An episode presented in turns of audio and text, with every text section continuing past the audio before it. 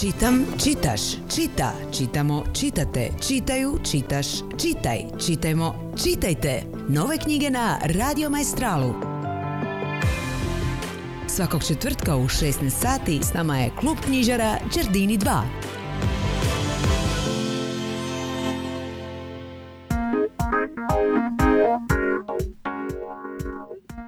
Da, evo nas do još jednog četvrtka u 16 sati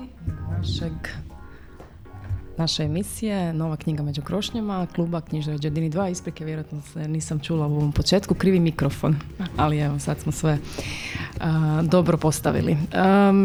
Video seksit koji je zgazio gospođu Mjesec, navikli ste već, ne biramo zapravo glazbu u ovoj emisiji. Nekako je odabir zapravo pao na video sekse i ovu pjesmu zato što su njihovi tekstovi brutalni, provokativni, vrlo su izazivni, izravni su i zapravo ne okolišaju kako bi opisali neke događaje, a nekako je naša današnja gošća isto tako ne okoliša da bi opisala, pa možda ne toliko događaje, ali i događaje, ali prije svega stanja. Ona je Sana Perić, prevoditeljica, komparatistica, spisateljica, redateljica, ima tu još vjerojatno toga, pa možemo reći ono 3 točkice. Povod razgovora je, kako smo i najavili, njezina knjiga Monáda, koja zapravo možda i nije toliko nova, rekli smo i o Kristina ja u uvodnom dijelu, nije tako možda svježeg datuma objavljivanja, ona je objavljena zapravo 2020. godine, krajem čini mi se, ali sada ćemo vidjeti je li to točno. No, eto, znamo svi zašto i tada nije možda uspjela biti toliko puno ispromovirana. Mi je u klubu knjižari zapravo i želimo već jedno duže vrijeme promovirati i razgovarati o njoj, tako da, eto, mogu reći i u svoje ime i u ime mojih kolega da nam je jako drago da je do toga došlo. Sana, dobar dan, ja sam, evo, nekako se zalaufala u ovom uvodu, ti nas čekaš s druge linije, čujemo li se u tom dalekom Zagrebu? Čujemo se, bok i pozdrav svim slušateljima i slušateljicama Radio Maestrala i cijeloj Istri. Nisi sklona promocijama, rekla si mi to evo nedavno na telefonu, pa možda evo odmah da kažem hvala, ovako javno hvala ti što si pristala na razgovor. Spomenula sam evo sad nekako knjiga je, jel tako, 2020. objavljena negdje krajem čini mi se, možda i nisam... Da, tu negdje. Sad sam već i ja zaboravila, ove pandemijske godine su mi se pomiješale uvijek sve zajedno, tako pa, da... Da, meni čak to je neko nevrijeme, ja to tako nekako gledam. Pa da, i ta pandemijska godina i te pandemijske godine i svi ti uvjeti možda i nisu toliko pogodni bili, srećom više i nisu, za promoviranje knjiga. Tebi je ovo prvijenac i evo baš prvijenac u takvim nekim bezveznim okolnostima. Kako je zapravo to prošlo, odnosno, eto, zato i kažem, možda nekako nije najnovija knjiga, ali opet je nova jer se o njoj nije još puno, čini mi se, govorilo, a ipak je. Pa govorilo se nešto malo, ne onoliko koliko se možda govori o nekim hit knjigama, ali to je jedna mala knjiga s margine i jedna neobična knjiga i mislim da joj baš pristaje da se tako rodila u to neko nevrijeme i u tim nekim čudnim okolnostima.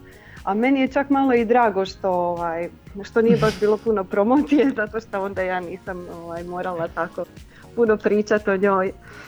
Pa zapravo se knjiga rodila i puno prije, ona je nastala i nastajala, a da to nije tada ni znala, prije 15 godina, čini mi se, zapravo na tvom blogu Rusulica. Pa evo, zapravo prije nego što mi krenemo u ovaj i nekako zagrabimo ili možda bolje reći prije nego zarežemo u knjigu, ima tu nekih predradnji koje možda valja objasniti i s kojima treba upoznat naše slušatelje. To je dakle blog Rusulica, ona je nastala, zapravo je knjiga spoj i odabir tekstova sa tvog bloga, koji je još uvijek aktivan.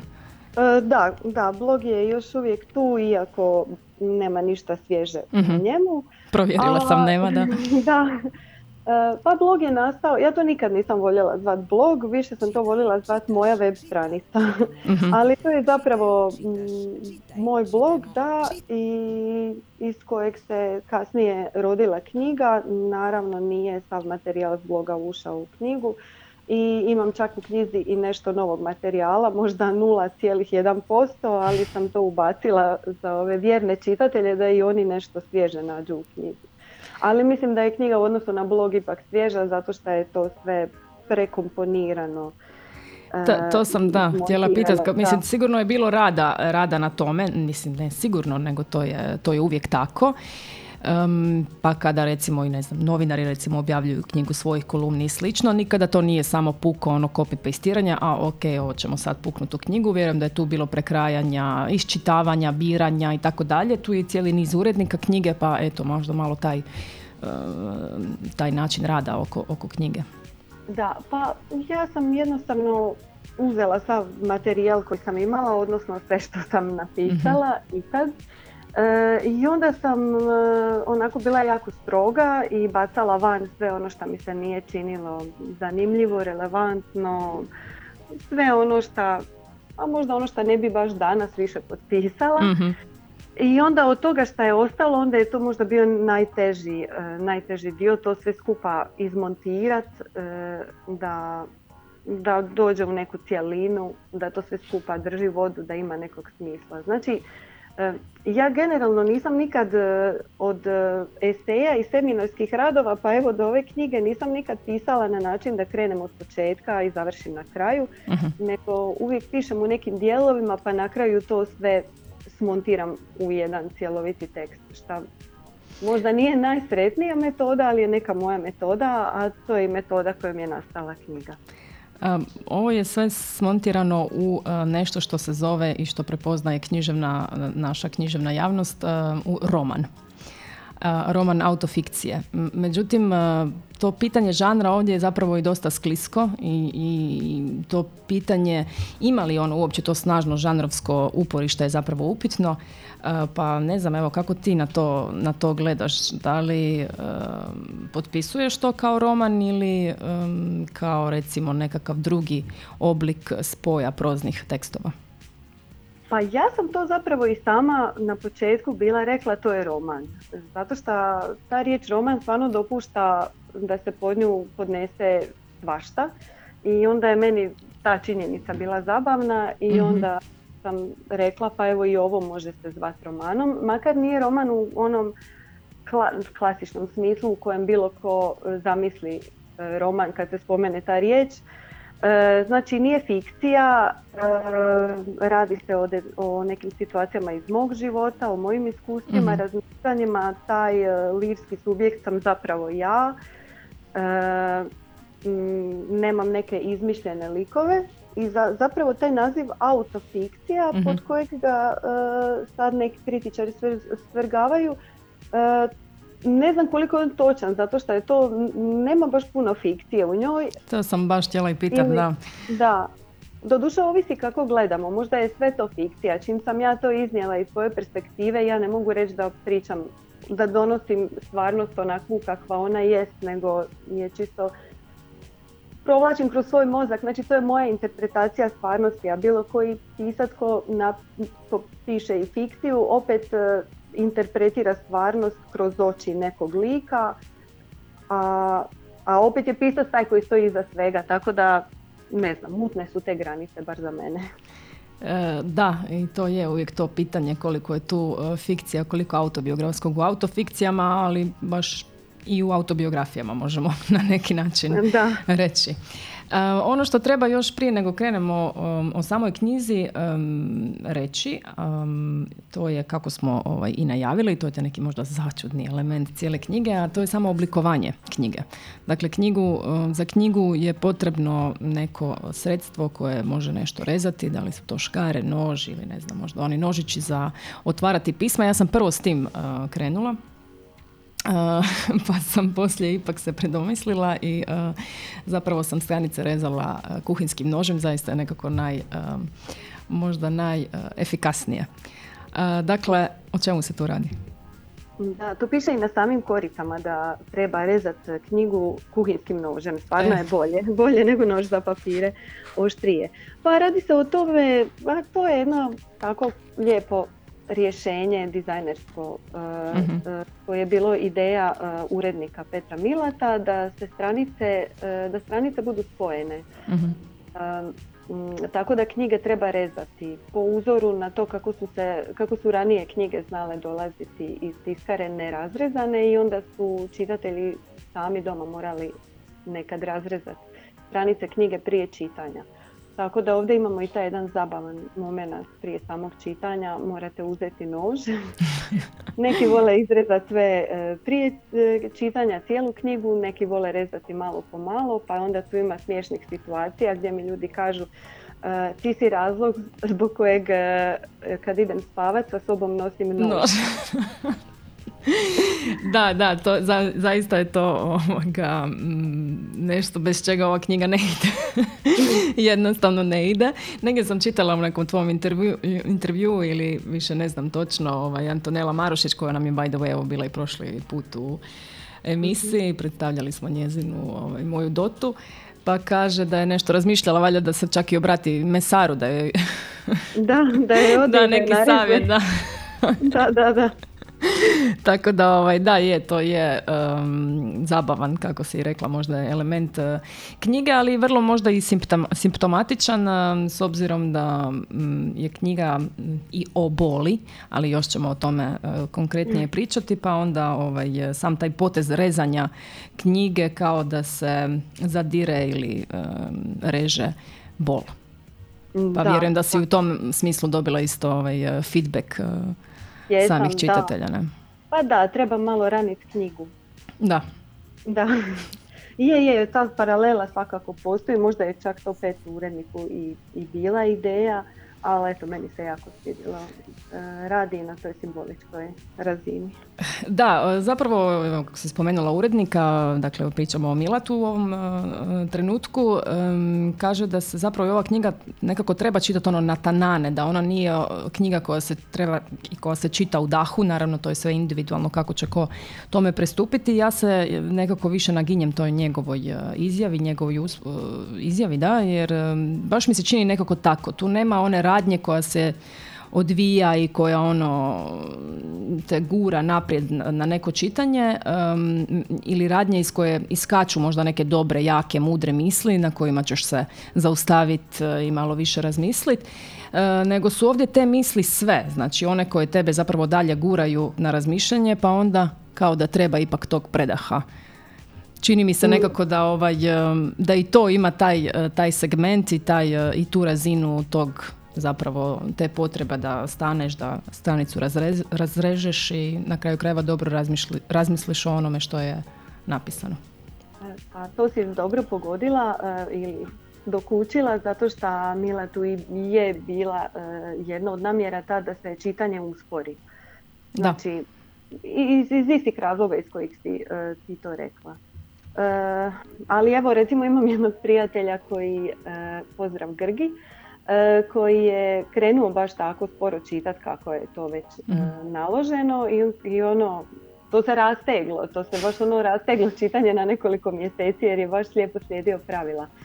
Tako da opet se na kraju svodi na čitatelja i kako povoli čitati knjige. Ali da, ovdje ja nekad znam uzeti sama pa je čitam, pa onako pročitam samo jedan odlomak i to je to, jedna malo razmišljam o njemu. Da, to je neki dobar ritam, da. Da, čini mi se da je to neki, neki recept kako možda pristupiti ovim tekstovima. Mi ćemo prije nego što krenemo još dalje razgovarati o tekstu, idemo sa prvim glazbenim brojem i tvoja želja je Nina Simone i Go No. Zašto? Pa nemam pojma, nekako bi odražava ovu situaciju u kojoj se sad nalazimo svi mi u ovim čudnim vremenima. Pa, evo, nema ničega. Objašnjenje. Nema ničega. Osjećam ko da nema ničega, ko da se ništa ne događa, ko da sve stoji, ko da svi skupa jedva preživljavamo i doslovno materijalno i u ovim čudnim i teškim okolnostima. Tako da, eto, samo mi je nekako sjela ta pjesma neki dan. Nadam se da će i slušateljima, tako da, eto, Nina Simone, Ain't Got No...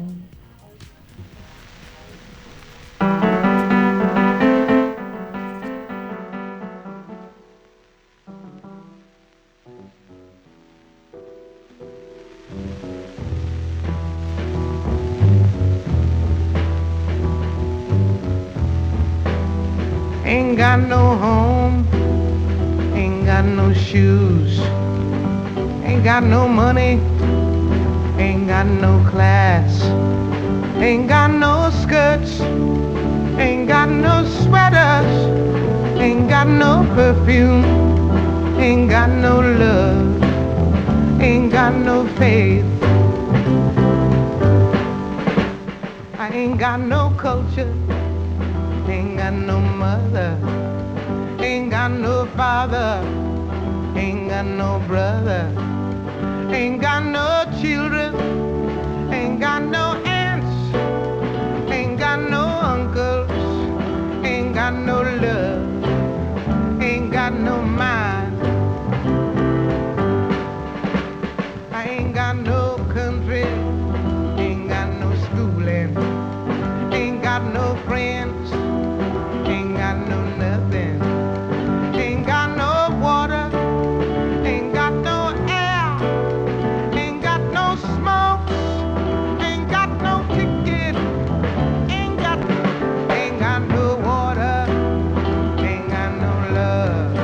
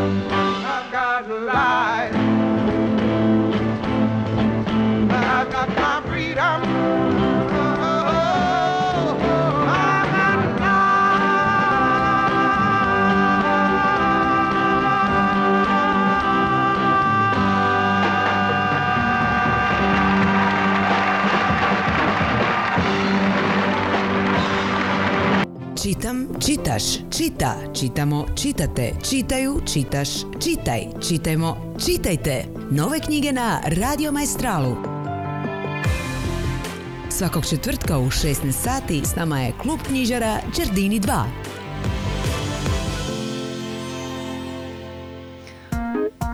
A s klubom knjižara Giardini 2 je danas u gostima Sana Perić, koja je još uvijek s nama na liniji, jel tako Sana, čujemo se? Tu sam, čujemo se.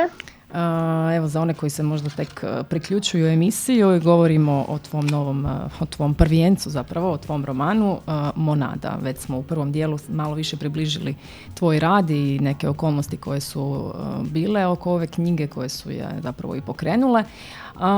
Sad je možda malo i više vrijeme da uđemo u samu tematiku.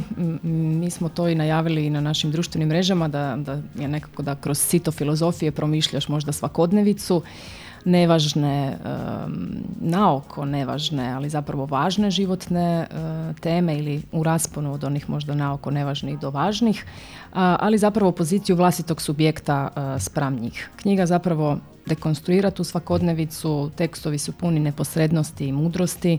U pitanju su različite teme, od ljubavi, mentalnog zdravlja, majčinstva, roditeljstva, partnerskog života, smrti, tjelesnosti, rodnih identiteta itd.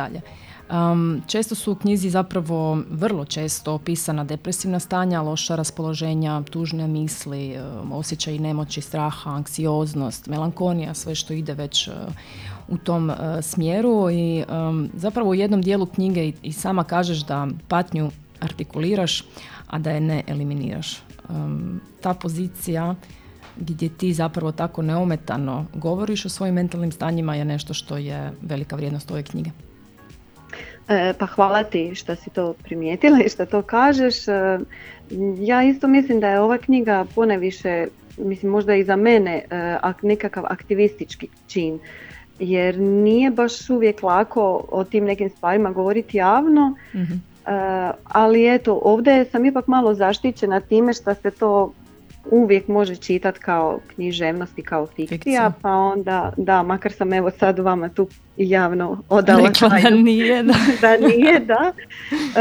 I ne znam, meni nije toliko neugodno pričati o tome koliko je velika, malo sam krivo počela u rečenicu, ali u svakom slučaju mislim da je lijepo pročitati ili u javnom prostoru naći nešto s čime se možeš poistovjetiti i znati da nisi sam u tim nekim psihičkim stanjima u kojima se nalaziš, pa će možda isto ovo pomoć nekome, makar da zna da nije sam u tim nekim osjećajima.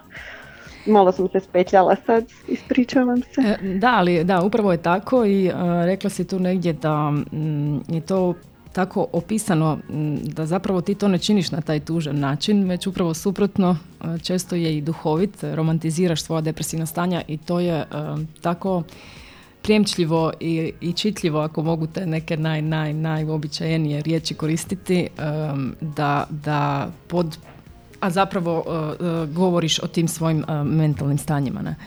I to je isto tako velika vrijednost gdje zapravo možda niti ne razumiješ da se tu govori o nekim epizodima depresije, spominjanju antidepresiva i slično, koliko te to možda dalje nagnane na razmišljanje o svemu onome što si htjela reći i htjela zaokružiti. Imam nekad osjećaj da kreneš, mislim to su, da možda malo više približim našim slušateljima, to su razgovori, to su razmišljanja o tako nekim čak možda to zapravo i nisu banalne stvari, da li je svjetlost dio tame, kako putovati među planetima, što je to apsolutni sluh, kako znamo da smo siti, kada treba prestati jesti i slične stvari o kojima pišeš i onda zapravo nekako do kraja tog pasusa dolaziš uvijek do tog svog subjekta i svojih nekih emotivnih stanja u odnosu na spram svijeta. Ne?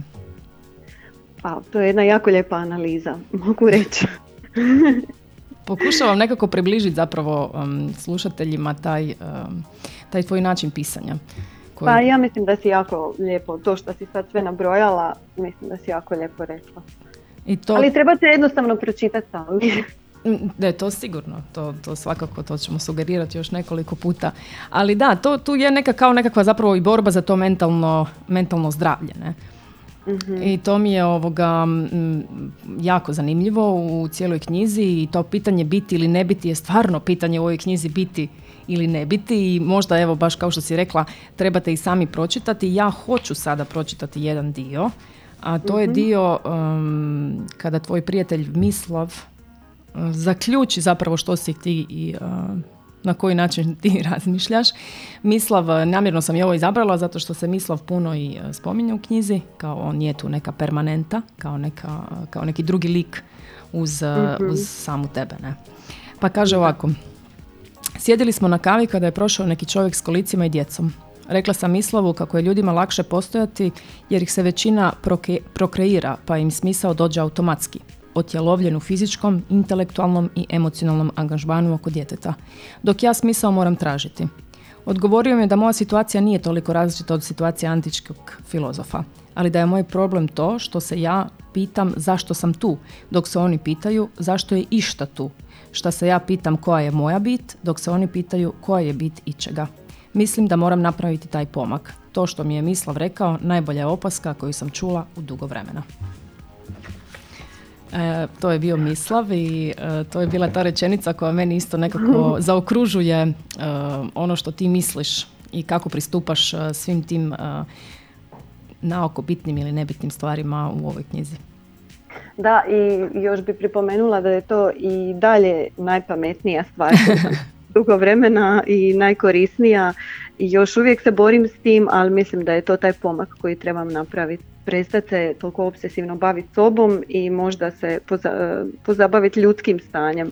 Je, to sam htjela baš pitati. A ne samo svojim stanjem, da. Koliko je to... Da, ma ne, neću to niti pitati, u biti si sad i rekla da... To bavljenje sobom, da. Ta pozicija, mislim, govorimo ovdje i o književnosti i o pisanju i to je normalno i jasno da onaj koji piše da se bavi sobom, jer zapravo i prenosi ono što on misli. Da li to bilo u likove ili u auto fikciji. Da. Da. A teme koje biraš su također, isto imam osjećaj da baš nadolaze same od sebe. Da su to isto tako teme koje, eto baš tako, sjediš negdje na kavi i nameće se razmišljanje o tom roditeljstvu recimo koje se pojavljuje kao tema. Majčinstvu, biti majka, kako je biti roditelj i slično. Pa da, to je nešto što konkretno to s majčinstvom je zanimljivo zato što ja nemam osobno to iskustvo. I recimo još jedan detaljčić, to je isto u knjizi, je da mi je zanimljivo kako sad moje prijateljice vršnjakinje imaju više zajedničkog s mojom majkom jer su i same postale majke i dijele nešto što ja ne dijelim s njima i to mi je jako čudno jer čudno mi je da je moja prijateljica bliskija s mojom majkom od mene zato što dijele to neko iskustvo koje ja nemam. I tako je sa svime, jednostavno me neprestano me muči sve oko nas, svijet oko nas zapravo. I neprestano razmišljam o tome i onda tako kad mi se učini da sam našla nešto, da sam došla do neke zgodne misli, onda je zapišem.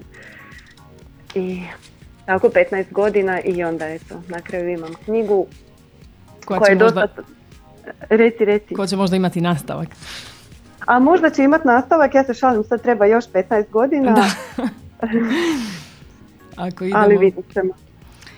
Da, roditeljstvo i majčinstvo nisu jedine teme, naravno. Mislim, tema je brdo. Ja sam čak na početku, a da nisam ni znala da postoji indeks na kraju knjige, kada sam krenula čitati, pa sam nešto i zapisivala.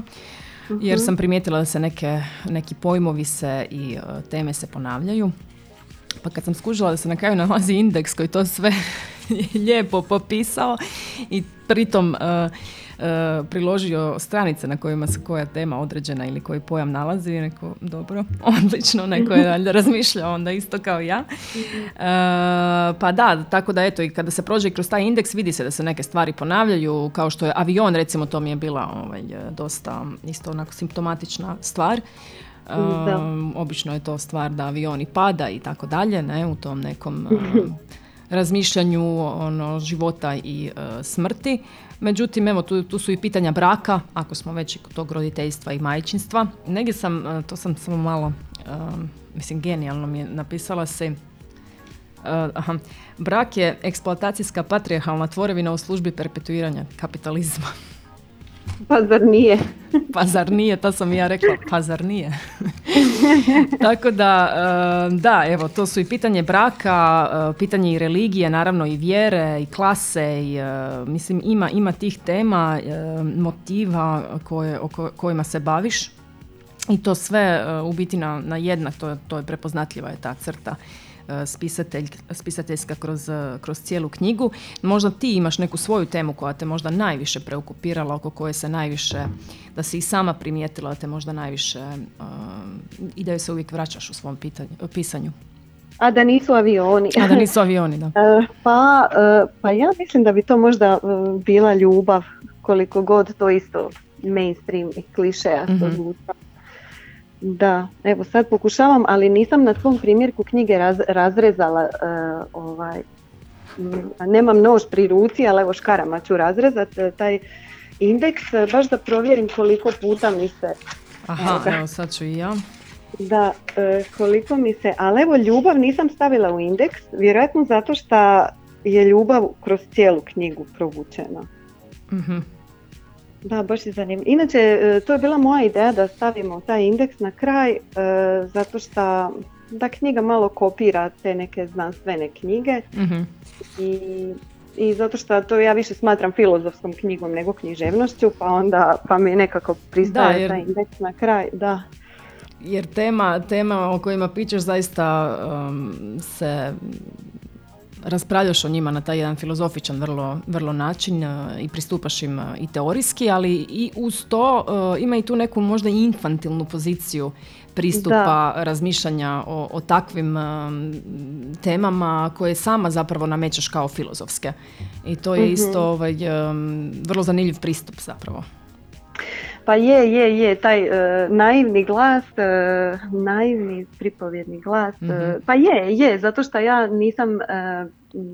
nisam filozof po struci i nisam dovoljno filozofije pročitala da bi mogla reći da se ja tu bavim filozofijom, ali stvarno ono što ja mislim da ja zapravo jesam je filozof po nekoj svojoj konstituciji, mm-hmm. Tako da zaboravila sam uopće početak ove rečenice i o čemu smo krenuli pričati. Ali si uspjela, čini mi se, prenijeti to zašto imate te filozofske crte u samom romanu.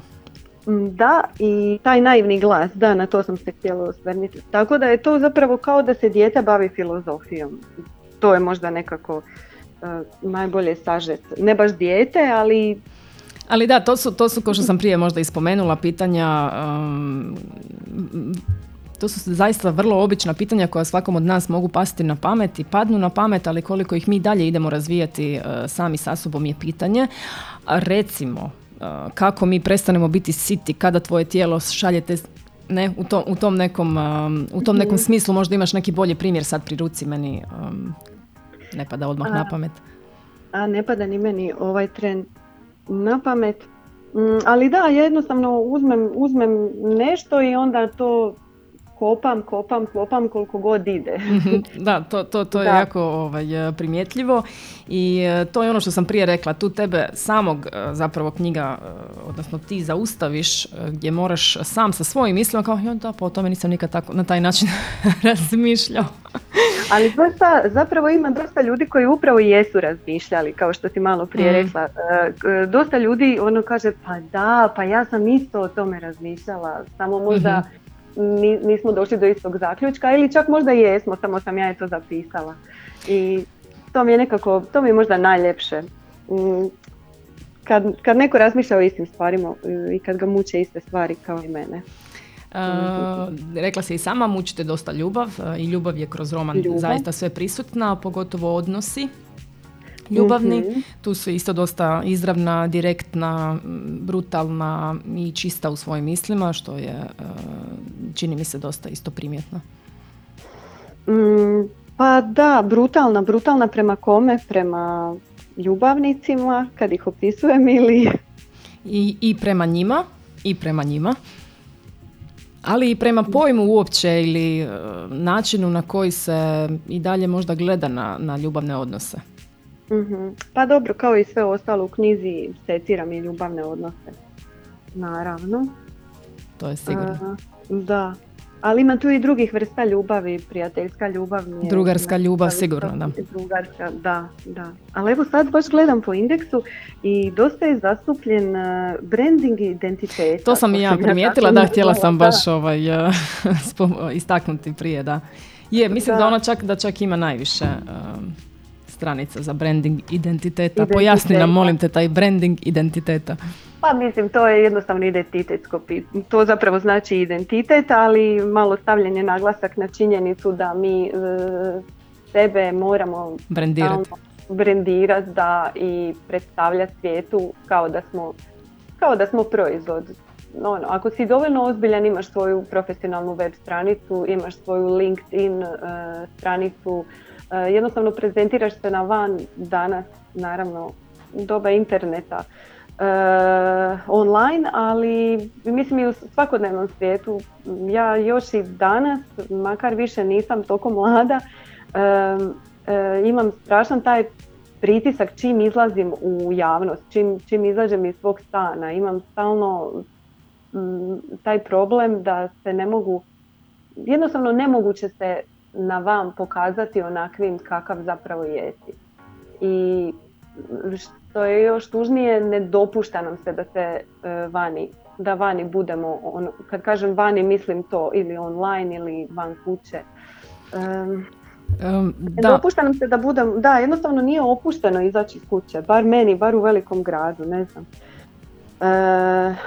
Tako da, to, ne znam, osjećam neki dosta jaki pritisak oko toga da brendiram svoj identitet, ali... Nedavno si sudjelovala i u jednoj od emisija Hrvatske radiotelevizije, Laži me, reži me, kao zaboravila sam točno kako se zove. Kolaži o laži, pa je bila baš i tema dokumentarnog filma kao takvog, mm-hmm, i koliko to zapravo ima utemeljenje istine, a koliko i nema. Sudjelovala si u tom njihovom jednom eksperimentu prikazivanja, mm-hmm, snimanja druge osobe, jel, koja, moram se malo i prisjetiti, davno sam i gledala tu emisiju, ali evo sad kako si, mm-hmm, spomenula to, upravo to brendiranje identiteta i na koji način sebe predstavljaš, ali i kako te drugi percipiraju. Također je isto dimenzija koja pridaje tom identitetu. Da, naravno. Sad, mene možda malo čak i previše muči to kako me drugi percipiraju, makar kako godina odmiču, to mi je sve manje bitno. I to je zapravo ta najljepša stvar kod odrastanja, pa onda starenja, što te stvarno sve manje brine kako te drugi percipiraju i šta drugi misle. Ali mene i dalje, ja mislim, to malo previše brine u odnosu na ono koliko bi željela da me brine. Ako iz te brige iznjedriš još jednu Monadu, onda se brini i dalje. Da. Tvoja sljedeća glazbena želja, reći ću to tako, ovo je baš onako nekako želja, a to je Tužni, 8 milijardi pjesma. Tu smo vrlo blizu zapravo, nismo u Zagrebu, nismo puno daleko, nego smo u Vodnjanu dijelom i jesmo u Zagrebu zapravo, ali tako? Da, Tužni, to su moji prijatelji Teo Morozin iz Vodnjana i Ivan Šaravanja iz Zagreba, koji su napravili jednu prekrasnu pjesmu koju ćemo sad čuti. Pa mi se učinilo zgodno, pošto je jedan dio Tužnih zapravo tu vaš lokalac, da pustimo upravo tu stvar, i lijepa je stvar, i uklapa se nekako, ja mislim, u cijeli ovaj razgovor. O tugi, sve si rekla, da. Idemo s pjesmom.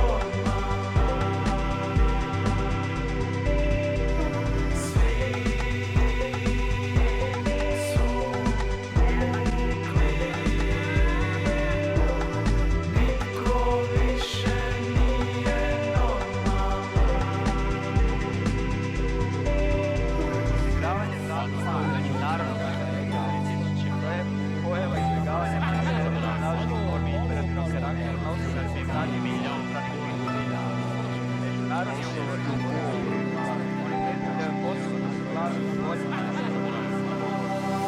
milijardi ljudi, 8 milijardi ludi, 8 milijardi ljudi, 8 milijardi ludi, ljudi, 8 milijardi ljudi su, 8 milijardi ljudi, 8 milijardi ljudi je normalno, 8 milijardi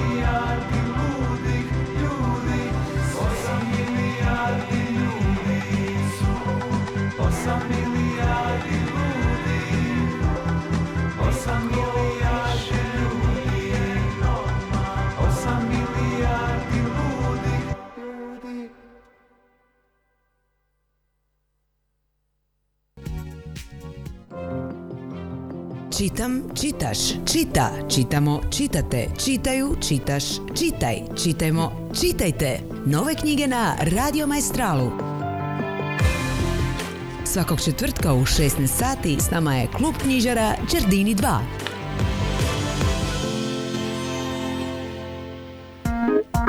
I to u završnom dijelu emisije kluba knjižara Giardini 2. S nama je još uvijek Sana Perić i još uvijek govorimo o romanu Monáda. Pa zapravo smo puno i rekle, i o tvom radu, Sana, i o ovoj knjizi.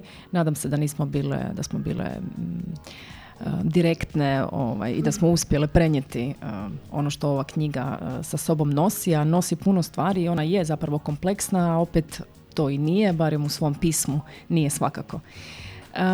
Ja bih tu još spomenula, mi smo se nekako prije tužnih nadovezale smo se malo i na dokumentarni film i na zapravo to percipiranje stvarnosti ili sebe kroz stvarnost.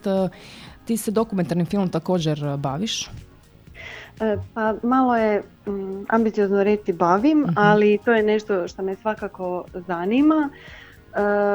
Prošla sam radionicu dokumentarnog filma, to jest školu dokumentarnog filma, radim na... Radi se o Restartovoj školi, ili tako možemo i slobodno malo, malo reklamirati. Da. Da, inače reklamiram kad god mogu, ali evo sad baš nisam. I nama je bio Zlatko Stolica kad nam je bio, mislim ima već od toga, stvarno ta korona je nekako prekinula vrijeme. Ali sjećam se da smo i tad isto baš u klubu knjižari razgovarali o tome i bilo mi je nekako dosta važno da se stvarno čuje o Restartu, jer se možda van Zagreba toliko o tome i ne zna, a škola je zaista divna. Škola je zasno, škola je stvarno super, naučila sam puno o dokumentarnom filmu, za sad se time koristim samo da snimam neke kućne videe i dokumentarce, ali tako ima još vremena pomalo. U tom smislu se autorski predstavila na Zagreb Docsu, mi se inače i znamo sa Zagreb Docsa, ali to je isto bilo u ovoj pandemijskoj godini, tako 2020. pa je tu negdje bio kraj, odnosno nije se Docs održao, ne znam da li se onda održao u sljedeće godine ili isto je više. Održao se Docs te godine, samo malo odgođeno i u smanjenom obliku, tako da taj moj film na kraju nije bio prikazan. A nije, vidiš, nisam znao, a radila sam zapravo to izdanje, ali ne to odgođeno. Da, trebao se prikazati, ali onda u smanjenom obliku festivala, eto, nije upao. A inače negdje dostupan film? Film je dostupan na Vimeu Restartove škole dokumentarnog filma, tako da se može. Eto, čuli ste i Restartovu školu, Sana Perić Sentiš, je li tako? Tako je, da. Pogledajte. Ali svi radovi su super, pogledajte i druge filmove. Pa mi smo zapravo i rekli više manje sve što sam ja planirala reći kroz ovu emisiju. Možda se još nismo dotakli teme prekarijata ili prekarnog rada kao takvog. Čini mi se da je nešto što te također i tematski preokupira kroz pisanja i kroz tvoj život. A tematski je egzistencijalno, da, jer ja sam ovisi kome pričam, ili kažem da sam prekarna radnica ili kažem da sam freelancer, ako želim zvučati super. Ako sretnem nekog iz srednje škole, onda kažem da, ja freelancam, a kad se žalim nekom onda kažem da sam prekarna radnica. Što nije baš laka pozicija, ali s druge strane zanimljivija je, dinamičnija je i prepušta mi malo više slobode, tako da još uvijek.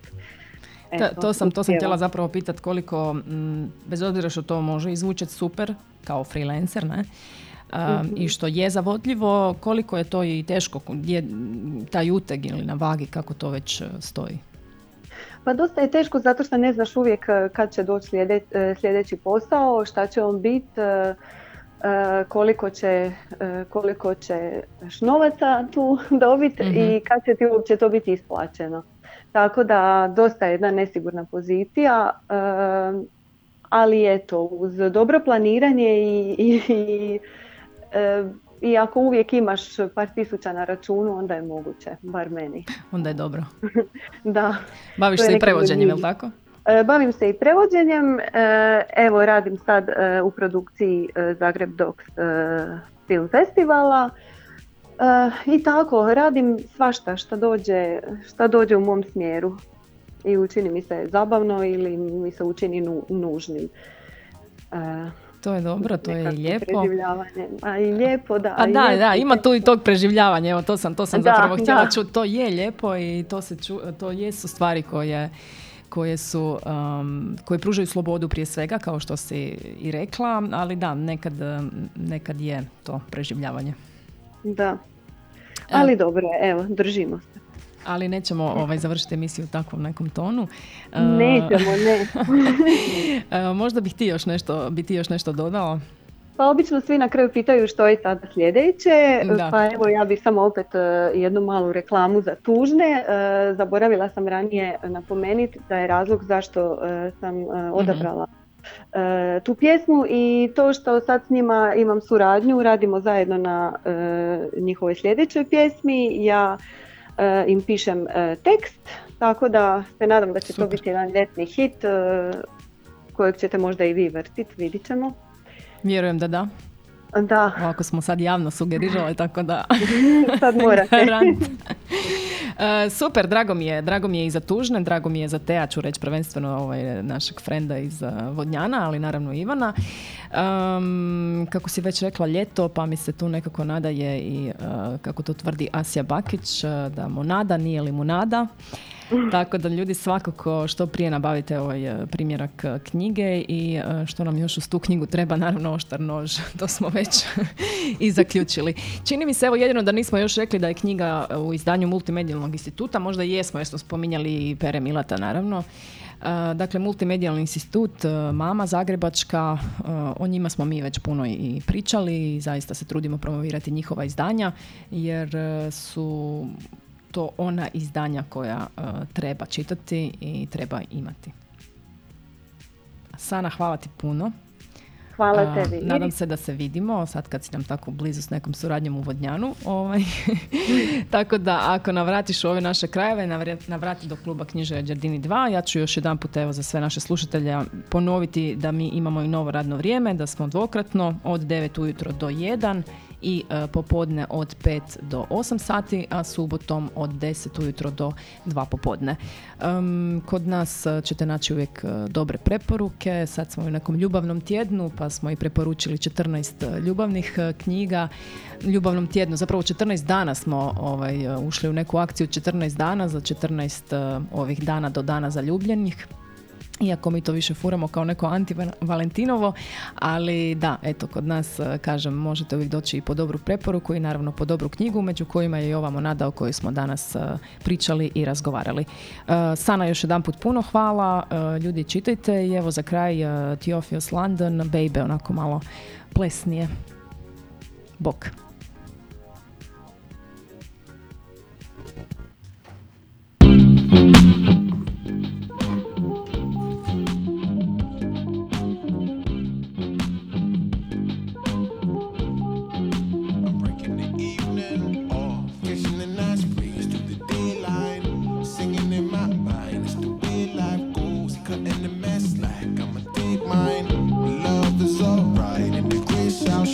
Sundown, I meet you.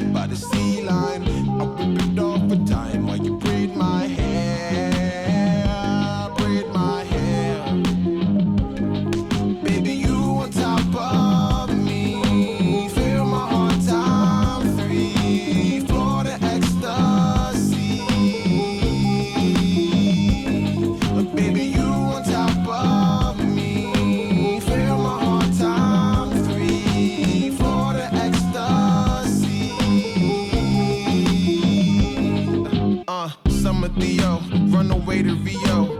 Clear your mind with a red vino. You and me though, we can groove again. Like Tate and Stella, get our groove again. She wanna find grown fella, something smooth again. Take the top off feeling, make me ooze again. Give me your rib and salad and I'm Gucci. She want me to smoke her in chief like a Lucy. Kissing on her neck, got respect for the coochie. Groove to groove me, don't groove to lose me. Run to Susie, them girls boozy. Meet me in the lot, we can bop in my two-seat. I'm on the block like I'm Boosie. Yeah, I'm feeling like a new me. Yeah, I'm feeling like a new me. Yeah, I'm feeling like a new me. I'm feeling like a new me. I hop on the next flight, this a weirdo. Two girls sat behind my chair. Dear God, I thank you for the double. It's my halal, you know the jeans Dior. Oh Lord, she grew to the baseline and the top line.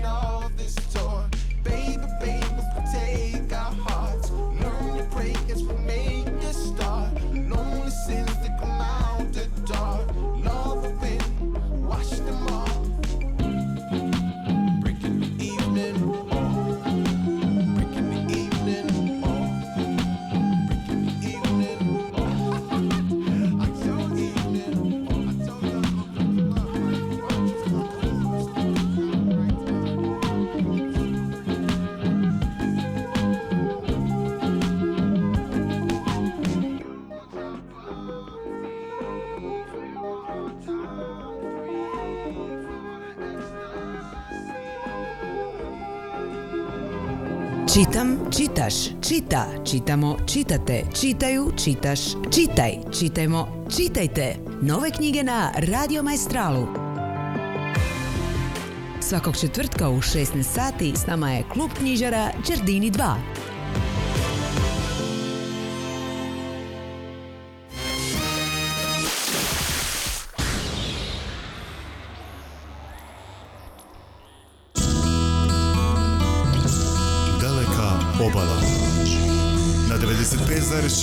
Nedjeljom od 9 do 12 sati.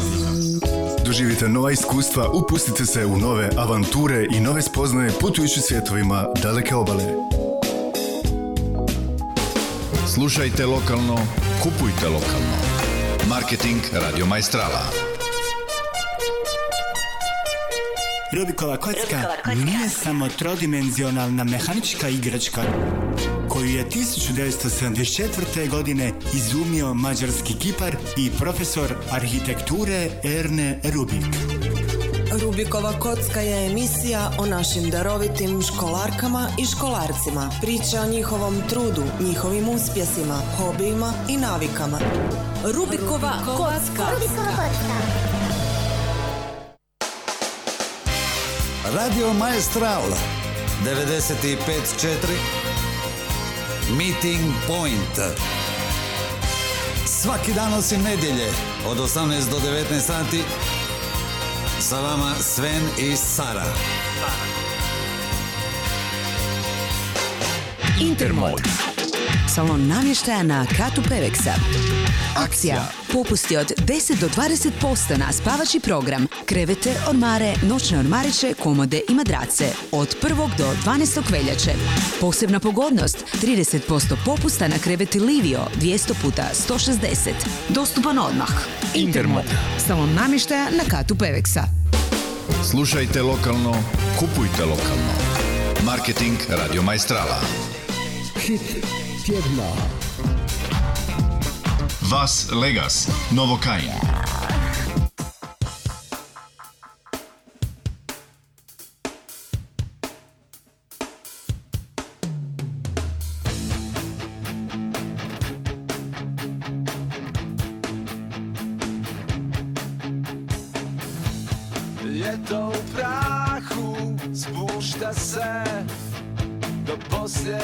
Stanice, mi smo samo tu, pustili korijenje, vrijeme nas sjedi, jedno smo, na drugo nasukani, kao dva kita skršena, bez daha i bez svižduha.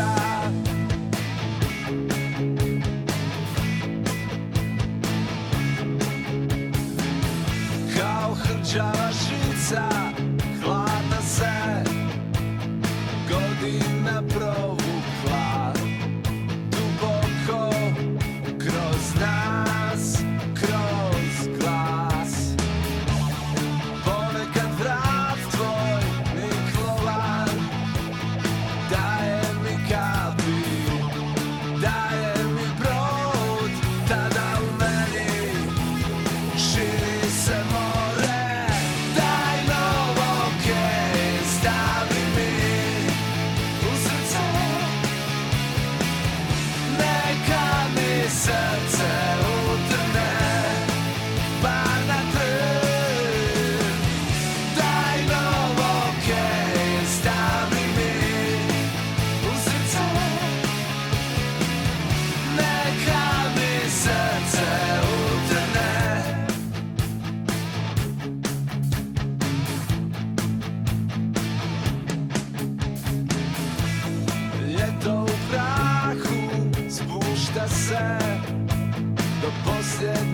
Stanice, mi smo samo tu, pustili korenje, vrijeme nas sjedi, jedno smo, na drugo nasukani, kao dva kita skršena, bez daha i bez svižduka, no okej, stavi.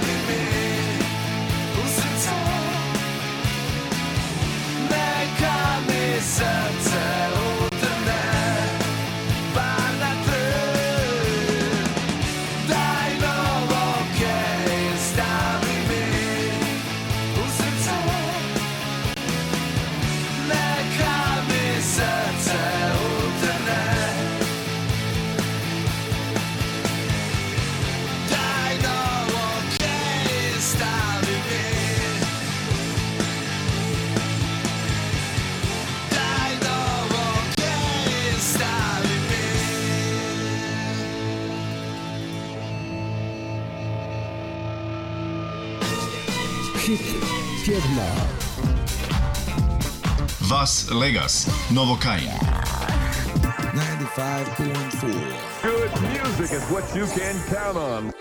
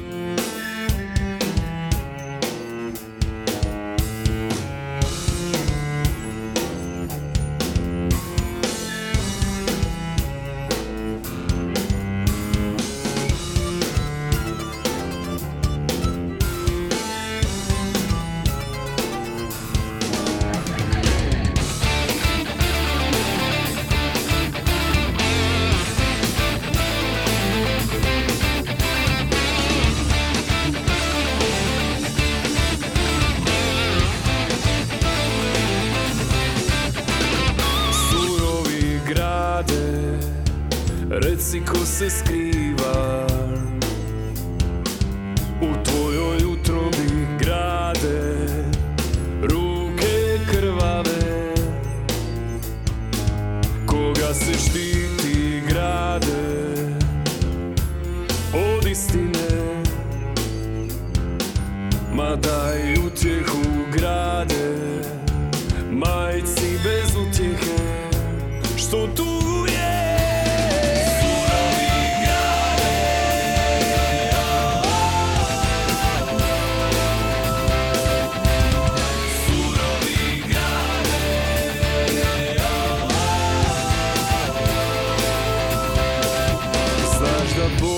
Se grade kad ubijaju mlade, jer su šareni,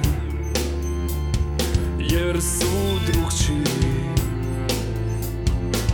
a njemi žandari ne vide, prešućuju, a još gore je, grade, da krvnik slobodan među nama je.